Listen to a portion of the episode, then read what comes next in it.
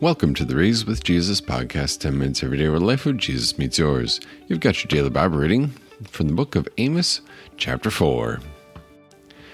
Amos chapter 4.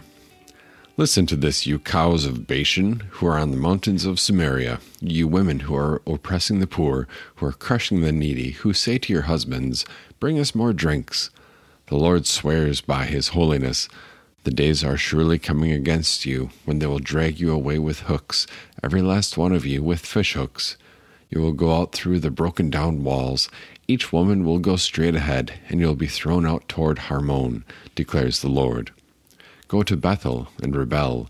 Rebel even more at Gilgal. Bring your sacrifices every morning, your tithes every third day. Burn some leavened bread as a thank offering, and proclaim voluntary offerings. Announce them for you love to do this, you people of Israel, says the Lord God. Warnings produce no repentance. I am the one who gave to you clean teeth in all your cities, and lack of food in all your places, but you did not return to me, declares the Lord. I am the one who withheld the rain from you while there were still three months before the harvest. I would send rain in one city, but on another city I would not send rain. One plot of ground would receive rain, but another plot on which it did not rain would dry up. Whenever people from two or three cities staggered to another city to get water to drink, they would not have enough. But you did not return to me, declares the Lord. I struck you with blight and mildew. Your many gardens, your vineyards, your fig trees, and your olive trees were devoured by locusts. But you did not return to me, declares the Lord. I sent plagues against you like the plagues of Egypt. I killed your best soldiers with the sword, together with your captured horses. I made the stench of your camp rise up into your nostrils. But you did not return to me, declares the Lord. I overthrew some of you just as God overthrew Sodom and Gomorrah, and you became like a burning stick snatched from the fire. But you did not return to me, declares the Lord.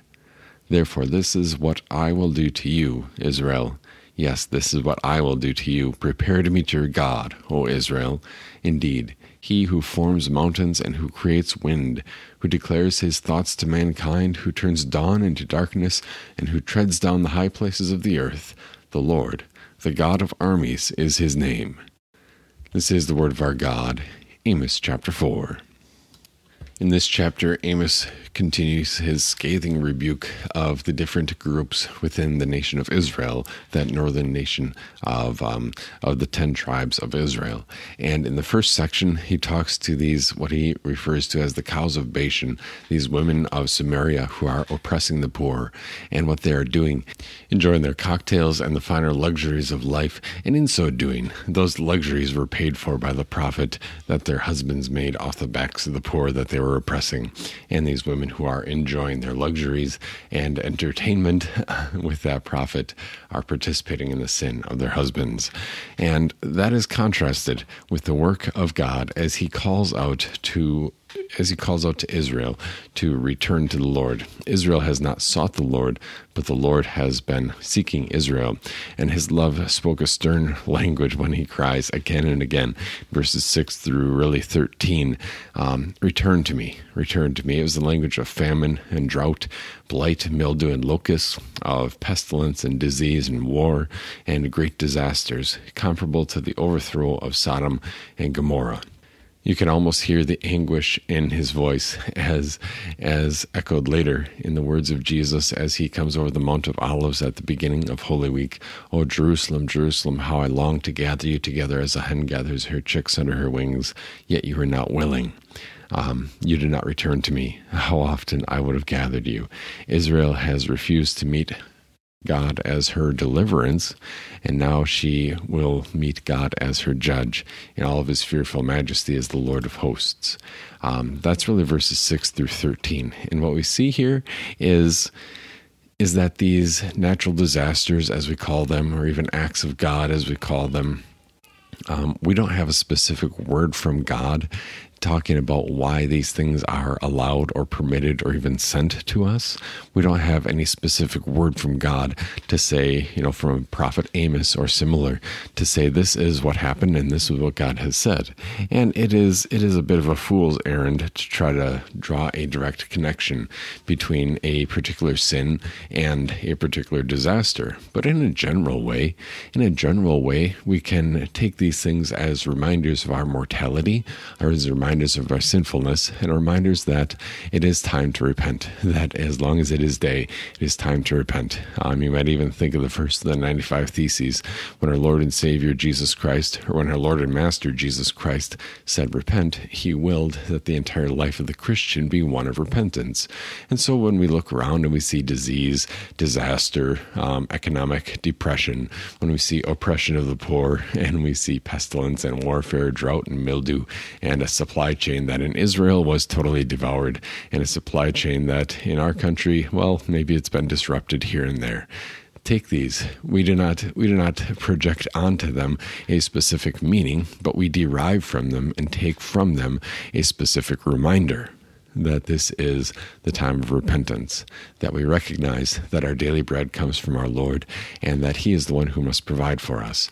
And perhaps that is where we're going to wrap up today, the fourth petition to the Lord's Prayer. Give us this day our daily bread. What does this mean? God gives daily bread even without our prayer to all wicked people. We pray in this petition that He would lead us to realize this and to receive our daily bread with thanksgiving. What is meant by daily bread? Everything that belongs to the support and needs of the body, such as food, drink, clothing, shoes, house, home, field, cattle, money, goods, a pious spouse, pious children, pious servants, pious and faithful rulers, good government, good weather, peace, health, discipline, honor, good friends, faithful neighbors, and the like. And if we have any of those things, it is an occasion to give thanks to God. And if we are lacking any of those things, it is an occasion to repent before God, to recognize, Lord, I know I deserve nothing good from you, but Lord, convict in me where I have strayed from you, that I may find my joy in you today and always. And so as you go about your day, what does this look like in our lives? Well, there's definitely an awareness and a thankfulness to our God for the blessings that He has given to us, and take a moment to to pray for those um, in your community or in your church, in our country, um, and in our world Pray for those who are suffering. Pray most of all that they may be encouraged by the Word of God and the grace of God, especially those within our congregations. And take the opportunity, take a moment to reach out to them, whether in maybe text or email, phone call, or Facebook, to reach out to them and say, Dear Christian friend, I know you're going through a tough patch right now, but take heart. Jesus loves you, and we do too. Is there anything that we can do for you? Any way that we can help? Can I drop off a meal this week or whatever the case may be? Thanks much for joining us here at the Raised with Jesus podcast. God bless your day.